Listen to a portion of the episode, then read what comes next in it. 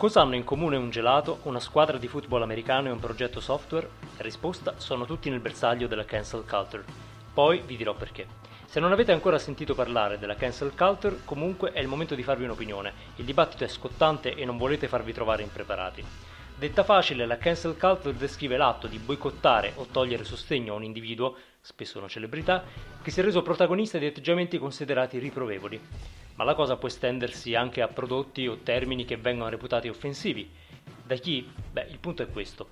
Un esempio di cancel culture è la protesta indetta dai dipendenti della casa editrice Hachette contro Woody Allen, o meglio contro la pubblicazione del suo ultimo libro a proposito di niente. Causa della protesta le accuse di violenza sessuale che pesano sul regista. Risultato? Hachette non ha pubblicato il libro, che invece è uscito in Italia ma la cancel culture ha avuto un momento di visibilità mondiale con l'abbattimento delle statue di personaggi schiavisti durante le proteste del movimento Black Lives Matter. In Italia ne abbiamo avuto un assaggio con l'imbrattamento della statua di Montanelli che ha fatto molto discutere. Nel frattempo, 150 intellettuali hanno scritto una lettera aperta alla rivista Harper's per schierarsi contro la cancel culture in difesa della libertà d'espressione. Si sono tirati addosso un bel po' di critiche. Ma insomma, la cancel culture è giusta o sbagliata? È una vittoria per gli oppressi o è una reazione di pancia che lascerà ferite ancora più profonde? Il punto è proprio questo. Nel frattempo, per non tenervi all'oscuro, il gelato si chiama Eskimo, cambierà nome. La squadra di football è quella dei Washington Redskins, cambieranno nome anche loro. E nei progetti software presto dovrebbero sparire Master Slave. Interessante, no?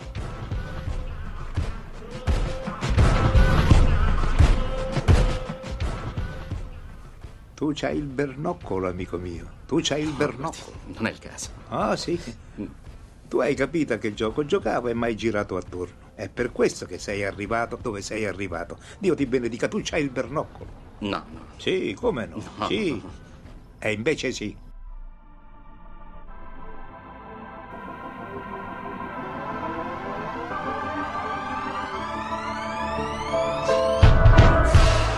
Benvenuti alla puntata numero 93 de Il Bernoccolo, il podcast che parla di comunicazione, tecnologia e cultura nel mondo post-digitale.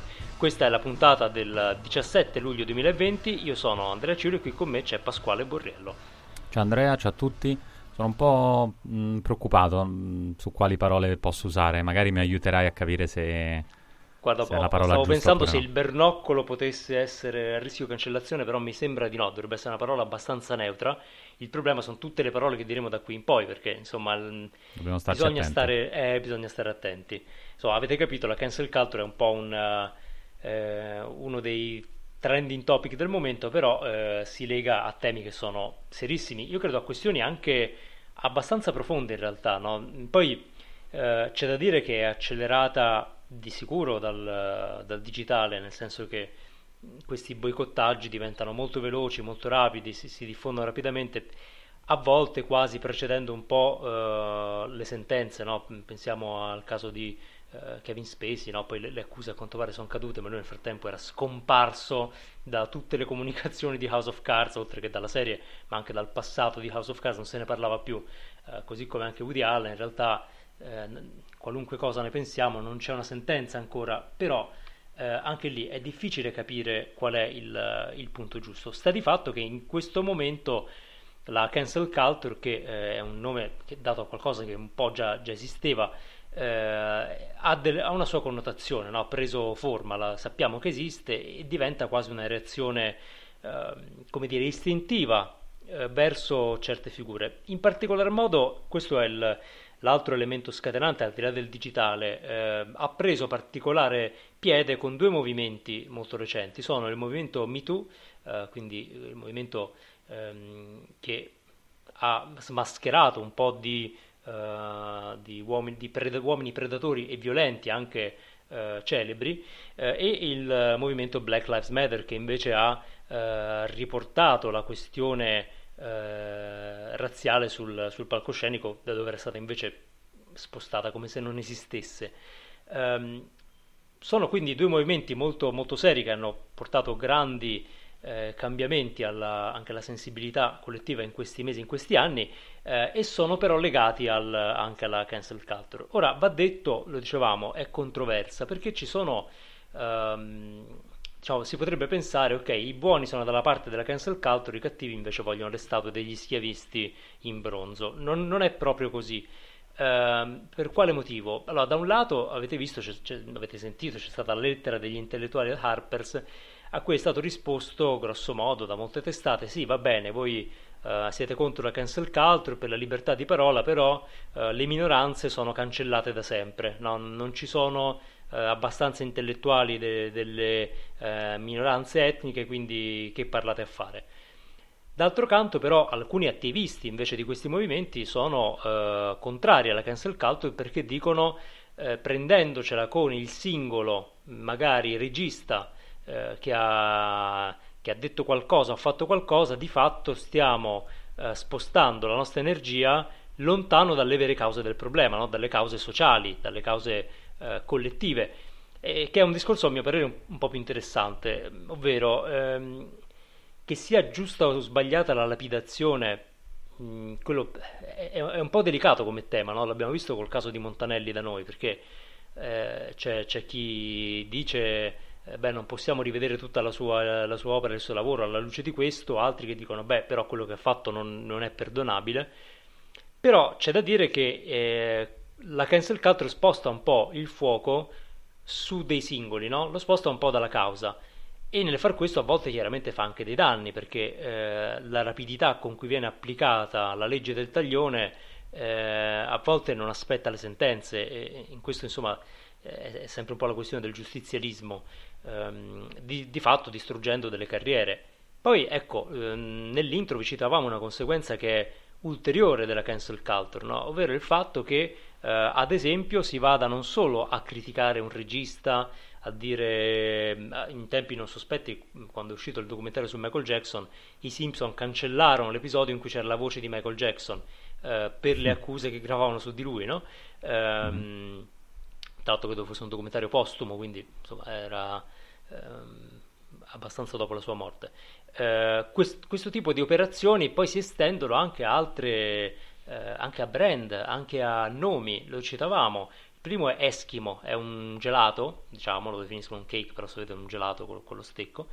Eh, Eskimo Cake, che non lo conosciamo, non è un brand che c'è da noi. Ehm, qui però si è detto ok, Eskimo, che, che identifica uh, un'etnia lo fa in modo irrispettoso, cambierà nome. Uh, e va bene. E poi i Washington Redskins che hanno un nativo americano come loro uh, icona e che portano questo pelle rossa come quindi un nome che, che, non identifica una tribù specifica come proprio nome della squadra, cambieranno nome, che è, una cosa enorme se ci pensate, no? una squadra che cambia nome, quindi di fatto sta in qualche modo ehm, buttando all'aria un bel po' di brand equity, evidentemente la, la pressione è forte. Uh, ma addirittura in campo tecnologico, lo dicevamo, le, la terminologia master e slave, uh, whitelist, blacklist spariranno forse a favore di termini più neutri. C'è chi dice, beh, questa è una follia, siete il, la deriva del politically correct, no? La, la, la deriva malata per cui non, Ma tu pensa, parlare. ora perché negli Stati Uniti eh, sono messi un po' meglio, ma pensa in Italia che il plurale è sempre maschile. Noi abbiamo problemini, diciamo, certo. con, con, intendo proprio dal punto di vista del, delle parole, ben più gravi. Uh, quindi... Beh, l'italiano in questo cioè, ha un... Mi ricordo... Eh sì, ha questo problema. Ah, mi ricordo la crociata sulle avvocate piuttosto che, insomma, la sindaca, insomma... Uh, Beh, è, è, ecco. è, un bel, è, un bel, casino perché, eh, tra l'altro, io forse posso pensare un po' male eh, perché i Redskin eh, è uscita una notizia su dei problemi di eh, molestie. Cioè, quindi, ok, il tema cambia nome, ma forse sotto c'è qualcos'altro. Eh, cioè, forse i problemi non sono tanto quelli. Mm, non certo. so, non vorrei che magari mh, mm, c'è un, uno. Mh, mm, la, la, la, non so, ci concentriamo su alcune cose, però poi in realtà magari sotto sotto sono, ce ne sono altri di problemi, no? E, piuttosto che, eh, non so, immagino anche l'idea del blacklist o whitelist, o del Master and Slave, che effettivamente non, non ci avevo mai pensato in quest'ottica, no? perché do per scontato che la, eh, essere blacklistati significa uscire fuori dalla lista e quindi il sito blacklisted è il sito puoi, a cui non puoi accedere, no? E, però sì, probabilmente mh, mm, se il linguaggio fa il pensiero, un po' di eh, revisionismo consapevole non è così, così grave. Uh, forse, cioè, o, o, sì. o, meglio, potrebbe quasi essere utile se non altro per capire il problema. No. Beh, io credo che dobbiamo forse distinguere allora, perché da un lato ci sono interventi come questi che pure sembrando buffi, perché magari qualcuno mh, li potrebbe trovare uh, veniali, come dici tu, uh, rinforzano degli schemi mentali e quindi tutto quello che agisce sugli schemi mentali probabilmente va un po' rivisto, cioè le rappresentazioni, ad esempio, del eh, magari di un'etnia eh, nella cultura popolare sono qualcosa che, eh, che, effettivamente crea qualche problema. Però bisogna anche capire c'è un tema di distanza temporale. Eh, ci sono delle piattaforme che all'indomani di Black Lives Matter hanno tolto dal loro, dalla loro offerta via col vento. Ehm, no perché c'è la schiavitù eh, però io, è un po' troppo. È un po' troppo. Dovremmo forse capire quanto la storia ci permette di contestualizzare. Eh, perché la statua di uno schiavista, per quanto poi possa essere soddisfacente buttarla giù, ehm, di per sé non sta propagando eh, lo schiavismo. Di sicuro è ingiusto che una persona che ha, è stato proprietario di schiavi eh, sia celebrata, questo lo capisco. Um, però poi come effetto sulla cultura uh, questo è molto minore rispetto invece a alcuni uh, altri elementi che sono più legati alla uh, cultura corrente. Io quello che vedo è che adesso i brand stanno chiaramente agendo in modo preventivo, sono come è comprensibile terrorizzati dalla possibilità di essere cancellati, eh, quindi di incappare nella cancel culture e quindi si editano in modo furioso, per cui si eh, inibiscono molto e questo potrebbe certo essere una conseguenza eh, positiva, no? perché impedisci eh, che, che, si prendano a cuor leggero alcune decisioni. Però il mio parere è che in questo momento non, non è tanto che si stia cambiando cultura, semplicemente i brand si, si mutano, cioè non sapendo cosa dire non dico nulla, che non è proprio una eh, una conseguenza così desiderabile, no? perché di fatto espone un po' il fianco ai critici della cancel culture, perché nel momento in cui diventa puramente una proibizione eh, hanno gioco facile a dire beh ma questo è illiberale, eh, che alla fine diventa vero. Uh, di contro uh, un, un, tipo di critica più mirata forse aiuterebbe. Uh, giustamente quando gli attivisti di Black Lives Matter dicono attenzione perché questo sposta l'attenzione, no? sposta l'attenzione da, sul singolo anziché sul problema, ehm, invece cercare di colpire quelle che sono le rappresentazioni culturali forse è più interessante, lo vediamo alla fine anche nella comunicazione è un tema eh, sempre presente, una pubblicità che riesce a rappresentare magari una minoranza in un modo che sia non stereotipato, più eh, naturale e, e, che vada quindi oltre alcune ehm, alcune rappresentazioni più, più, standard, magari fa di più di tante, eh, di tante parole, perché di fatto normalizza, e questo è un altro tema che è stato eh, molto percorso. Ehm, è chiaro che, ad esempio, dei, dei brand che hanno una, eh, una presenza storica ci devono pensare due volte. Per esempio, Aunt Jemima, Jemima credo, eh, che è un brand americano storico, eh, ritirerà la sua immagine che era la classica mama eh, quindi la, la, classica donna che... Ma, ma, li continua a fare, il preparato per i pancake lo continua lo a fare? Lo continua sì. a fare, quindi continua a farlo. Meno male. Eh, questa On Jemima resterà credo come nome, però perderà la faccia della eh, classica Big Mama del, dell'epoca dello schiavismo. Uh, è positivo, uh, negativo? Mm, beh, di sicuro si, to- si, toglie di mezzo una rappresentazione uh, simpatica del, diciamo de- della schiavitù eh, o comunque de- dei rapporti servili, per cui questo potrebbe aiutare, però eh, è anche un brand molto storico, quindi eh, qui c'è, c'è, un po' il tema della distanza. Io credo su Montanelli abbiamo fatto molta fatica anche perché non è così storica come figura eh, rispetto magari a un personaggio del Settecento, no? È abbastanza recente, quindi eh, quello che ha fatto ci sembra, non, non, dico cronaca, ma comunque una cosa cui, con cui riusciamo a relazionarci. Eh, qualcuno, ad esempio, lo ha difeso dicendo: Beh, però a quell'epoca era diverso. Eh, in realtà per gli italiani non, non troppo, eh. cioè, io qui mi, mi, sbilancio un po'. Eh, io credo che se un italiano di quell'epoca si fosse parlato di, di fatto di violentare una dodicenne sarebbe sembrato comunque un reato. Eh, il fatto mm, che culturalmente certo. fosse accettato nel, nel paese in cui eh, in cui è avvenuto non è una giustificazione che sta molto in piedi, quindi diciamo per la morale dell'epoca era comunque eh, un gesto non accettabile no? e questo eh, chiaramente qualcosa ce lo, fa, ce lo, fa, pensare. Però del resto qualcuno invece ha preso il, il dipinto in cui si mostrano i padri costituenti americani, eh, quindi è uno di questi bellissimi saloni pieni di eh, uomini bianchi ovviamente, in parrucca e, eh, vestiti elegantemente, dice ecco come sarebbe se eliminassimo tutti gli schiavisti e di fatto restano due persone perché all'epoca tutti i padri fondatori degli. Stati Uniti avevano degli schiavi. Eh, cosa fare quindi? Cancellare l'Assemblea Costituente degli Stati Uniti eh, oppure continuare a portare avanti le immagini di quelli che erano schiavisti? Io la risposta non ce l'ho e questo è il motivo per cui questo tema è così difficile. Eh, però ci mostra forse un po' i rischi di percorrere fino in fondo la cancel culture. Eh, perché di fatto eh, se, se, vogliamo andare a fondo eh, rischiamo di cancellare quasi tutto.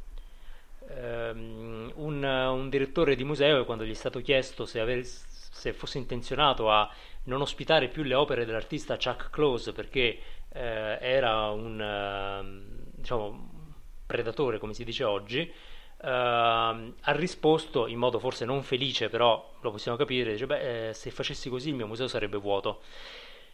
Ora, magari non tutti gli artisti hanno avuto questa, eh, questo tipo di profilo, però è anche vero che qual è il profilo, cioè cosa troviamo offensivo? Questo è l'altro tema, no? Eh, perché oggi magari è questo, ma domani potrebbe essere altro e di sicuro, ok, allora se prendiamo Caravaggio, Caravaggio è un assassino, eh, ma nessuno chiaramente viene a dire togliamo Caravaggio dai muri perché eh, ha commesso un omicidio, perché sarebbe mh, preso e portato probabilmente in un posto tranquillo. E per cui si, si, tratta un po' di capire dov'è il confine, e questo è il vero tema. Eh, chi decide quali sono i temi? Eh, perché adesso eh, Black Lives Matter e il Me Too sono due um, movimenti freschi, presenti, no? per cui nessuno uh, si sentirebbe di dire che quelle cause non sono, non sono giuste, no? e quindi ehm, va bene, ok, eh, ti sei espresso in modo indelicato uh, verso uh, la, la, comunità afroamericana, è giusto che tu venga penalizzato, scompaia dalla, nel presente. Però poi andare a ritroso rischia di essere un esercizio un po' difficile, cioè rischia quasi di far implodere la cancel culture. Uh, cioè vigilare va bene, andare a rivedere tutto il passato, boh, non so dove ci può portare. Ma secondo te è, diciamo, perché c'è un dibattito anche sulla definizione di cancel culture. Tu hai studiato molto più di me, quindi aiutami anche a capire a beneficio di tutti coloro che ci ascoltano realmente come vogliamo definirla, perché credo che mh, la definizione ne fa, tutto, fa tutta la differenza del mondo in questo momento, no?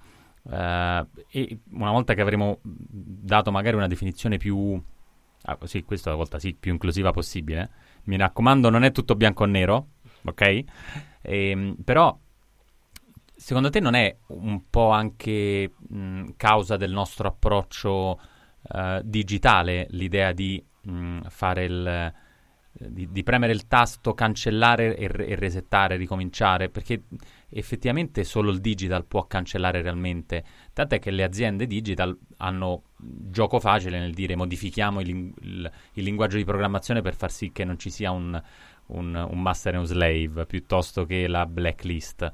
Um, cioè lo, per loro la fanno facile. Qui io leggo che On cambia nome, cambia non solo il logo, e quindi fa parte di Pepsi, per cui capirai, chissà. Certo. Però quello è un, una cosa molto... Dal punto di vista del branding la trovo deleteria, sciocca, perché cambi nome, cambi logo, non scompari totalmente. E ora non voglio dire che magari quella, la fotina, la, la, l'illustrazione della Mami era celebrativa, però insomma Uh, ha senso? Ma guarda, no, è interessante perché effettivamente è, è, proprio un po' la conseguenza della facilità del digitale, no? del chiudo la call, del ti, ti elimino dai contatti. Eh, cancello il profilo, il profilo no? è, è, ca- è, cancellare il profilo. è vero che poi quando invece battono le statue, ecco, battere la statua è, è un gesto che ti richiede un po' di sforzo, diciamo fisicamente, è un atto eh, rivoluzionario, certo. ha un certo. significato storico. Quando cade una dittatura si abbattono le statue e, e, questa è un'immagine classica che abbiamo visto in Unione Sovietica come in Iraq, però è, un gesto che mm. richiede anche un, um, un, un, certo impegno. La cancellazione in questo modo eh, rischia di essere eh, veramente un po' troppo facile, no? Per cui eh, è un po' l'altra faccia. Io adesso non, non, voglio mettere i movimenti dalla parte del torto perché eh, il rischio è questo, però è un po' l'altra faccia del bullismo digitale, cioè che è potenziato proprio dal fatto che è così semplice eh, coalizzarsi contro. E, e, in questo c'è un pericolo, perché chiaramente questa dinamica noi dobbiamo evitare che, eh, che, che prenda corpo. Poi è chiaro che, ecco, quando parlo di vigilare, ehm, è, è, normale che su alcune cose ci sia un, uh, un ritorno, un'indignazione, una reazione. Eh, è normale ed è anche corretto che accada perché è l'opinione pubblica essenzialmente, no? c'è, c'è, sempre stato ed è giusto che ci sia e che abbia questa visibilità.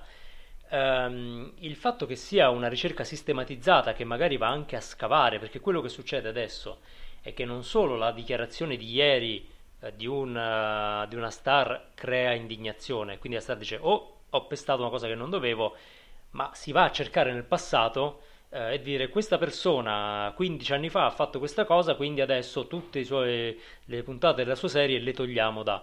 Ecco, questo tipo di, eh, di approccio, per quanto eh, si possa capire, eh, rischia di andare un po' alla deriva.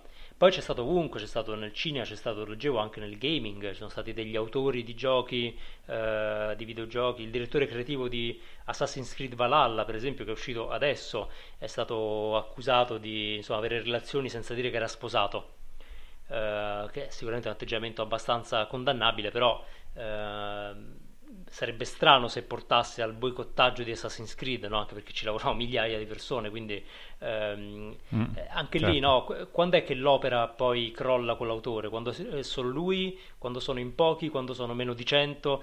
Eh, sono domande a cui ovviamente non c'è risposta. Eh, diciamo che è, una semplifica- è veramente un'enorme semplificazione, come tutte le semplificazioni rischia di essere molto pericolosa, Beh, no? Sì, è, è, la più pericolosa che è la semplificazione della giustizia, cioè la giustizia sommaria, che è la tentazione di tutte le eh, realtà nuove, eh, faccio rivoluzione, creo il direttorio, che dice sei, giusto, sei colpevole, sei innocente, perché ho i miei valori così chiari che non serve un processo, mm, lo capisco. Poi tutte queste realtà col tempo capiscono che non è così facile e che la giustizia invece è una roba ipercomplessa, eh, per cui mh, mm, io credo che poi il popolo del, sto per dire una cosa terribile un po' alla 1, il popolo del digitale, però passatemelo, eh, mm. maturerà questa consapevolezza no? del fatto che eh, se anche nella foga della condanna ti sembra tutto così nitido, così eh, manicheo, poi nella realtà non è proprio così facile. Ehm, l'abbiamo visto per esempio con i casi di eh, durante il MeToo ci sono stati diversi personaggi che sono stati accusati, no? c'è stato innanzitutto vabbè, Bill Cosby è stato un po' il primo, poi c'è stato Louis C.K., però Louis C.K. per esempio le accuse eh, erano un po' diverse, tant'è vero che lui è scomparso quasi un annetto, poi è tornato, c'è stato eh, Aziz Ansari, ehm, però anche lì il confine, ad esempio in quel caso si, si, si portava la discussione a dire qual è il confine tra violenza e non violenza, che è una discussione molto spiacevole da fare, eh, e che sarebbe forse meglio lasciare alla giustizia, perché il rischio è che invece ce, ne, ce la portiamo noi. Quindi Guarda, devo dire, il tema è affrontato bene in The Morning Show. Non so se l'hai vista la serie su Apple TV. Ho visto no, qualche puntata, no. magari. E devo dire, lì è affrontata con un livello di profondità e complessità veramente, per me, inaspettato. E, e anche nell'analisi del, diciamo, vabbè, tutto è nel trailer, quindi non rivelo nulla di segreto. Il protagonista di un morning show, eh, partner di Jennifer Aniston nel, ne, nello show, non partner nella vita, eh, viene accusato di molestie da diverse persone dello staff di questo inventato canale televisivo. E in un discorso con un'altra persona eh, fa la distinzione tra, un, tra, quello che faceva lui e quello che fa la persona che lo sta, diciamo, rassicurando in qualche modo, dicendo no, io però sono diverso da te. Uh, perché quest'altra persona era molto peggio, diciamo, ecco, mettiamola così, poi non voglio dare, fare nessuno spoiler. Ecco, questo livello di um, approfondimento non è banale e non, non, credo sia compatibile con quella che immaginiamo essere la cancel culture. Uh, cioè, se è tutto eh, lo ridico purtroppo, però nero-bianco, non è che nero è, è cattivo, bianco è cattivo, è tutto verde e rosso. Eh, beh, non c'è spazio per nessuna sfumatura e quindi non c'è spazio, secondo me, neanche per la cultura stessa. Um, è, diciamo, è importante che ci siano delle secondo me degli schieramenti anche netti talvolta e quindi la, l'abbattere la statua è qualcosa di estremamente liberatorio, ha, ha la forza della tragedia greca che estremizza vabbè, erano tutti uomini, però vabbè, mh, mm, così forse non è stata una citazione perfettamente politi- politically correct. Però eh, diciamo che mh, mm, gli estremismi vanno bene dal punto di vista allegorico, dal punto di vista evocativo, dal punto di vista simbolico, uh, però invece quasi sempre la situazione è più complessa di quello che immaginiamo e quindi sì, mi sembra mh, mm, il rischio di andare in una deriva di anche Pepsi che dichiara ok, cancelliamo il brand Onge Mai, ma eh, boh, sarà la cosa giusta? Non, non, so, dal punto di vista della comunicazione è rischioso, no? Fare tutto bianco o nero. Eh, cacchi. Sorry, eh, niente, è un po' Vabbè. il tema di oggi. Però sì, sì, è pericoloso e... Ehm, diciamo, abbiamo per tanto tempo lamentato il fatto di vivere in bolle no, date dagli algoritmi per cui nessuno era eh, in disaccordo con noi. Eh, il rischio di andare nella direzione poi opposta, no? eh, cioè quelli che sono eh, lontani dalle mie posizioni, mh, mm, li cancello. È chiaro che se c'è eh, una situazione penale eh, è normale che le persone si allontanino. Eh, in questo lo, lo, capisco, c'è una persona che si è in modo comprovato macchiata di un crimine eh, odioso, viene boicottata, ma questo mh, mm, diciamo dovrebbe quasi essere naturale. Attenzione però poi alle sfumature in cui eh, il crimine odioso diventa una dichiarazione per cui sì, ha detto una cosa che a me fa veramente schifo, ehm, io magari lo boicotto, però poi eh, voglio dire, se ha fatto un grandissimo film, come mi comporto? Cioè, il, il tema è anche lì perché spesso questa, questa cosa riguarda degli artisti, no? E quindi torniamo, ora non, non allarghiamo troppo il discorso, ma c'è il tema eterno del rapporto tra l'opera e chi ha creato l'opera. Eh, molto spesso eh, certo. chi ha creato l'opera magari non, non, coincide per nulla con l'opera stessa e, e magari è una figura eh, detestabile, odiosa, eh, difficile, no? Ora, Woody Allen, al di là del, del, dell'ipotesi di reato, eh, ovviamente è una persona magari diversa da, dalle sue commedie, no? non, nessuno di noi lo giudicherebbe eh, per quello. Poi è chiaro che se il reato è conclamato cambia un eh, cambiano un po' di cose, però il valore dell'opera, mi dispiace dirlo, non cambia, cioè nel senso se io ho considerato che quel film fosse un capolavoro, eh, dopo aver visto che, che scoperto che lui è un criminale, magari eviterò di dargli altri soldi per, per nuove cose che farà, ovviamente, eh, ma ci penserà anche la giustizia a questo. Ma sì, secondo me tra l'altro è una semplificazione storica mh, eh, rischiosissima, nel senso che quello che viene considerato corretto adesso probabilmente eh, verrà, cambierà in futuro e quindi aumenteremo la nostra sensibilità e questo è giusto è assolutamente giusto, però non è che i primi programmatori che hanno inventato Master e Slave lo facevano diciamo consapevolmente. Così, secondo me, anche altre. Diciamo che purtroppo quello che è, è corretto, politically correct, viene definito anche un po' dalla, dalla situazione. Non è, non è, solo. Alcune cose sono, diciamo, contro il senso comune, lo sono magari da migliaia di anni, però su altre situazioni è molto più delicata. Eh, la, la, questione, molto meno netta, no? Beh, sì, um, sì cioè, diciamo, come, come dici giustamente, la consapevolezza è qualcosa che evolve, quindi il punto è più far sì che le persone che creeranno uh, la cultura del futuro siano via via più illuminate, per quanto noi non abbiamo idea di cosa voglia dire essere eh, del tutto illuminati, no? perché oggi ci sembra di essere molto evoluti perché sposiamo il MeToo e il Black Lives Matter e non ci rendiamo conto di altri temi che magari fra 50 anni saranno invece molto evidenti. Allora, ora, scusa se prendo la strada dell'assurdo, no? però ci capiamo meglio. Dico scusa perché è un tema che a volte viene usato con i vegani, non voglio mettermi eh, a discutere di, di, questo, però se tra 50 anni, visto che si fanno molti progressi sulla sens- sensibilità delle piante, arriveremo al punto di dire che danneggiare le piante anche per mangiarle è eh, un crimine, perché no? Ehm, cosa succederà di tutta la cultura precedente in cui magari si vedeva qualcuno che mangiava un'insalata? Eh, certo. È chiaro che eh, fa ridere, eh, no? è un po', un po assurdo, però eh, il tema è un po' quello, la, non possiamo immaginare come si allargherà la sensibilità eh, in futuro.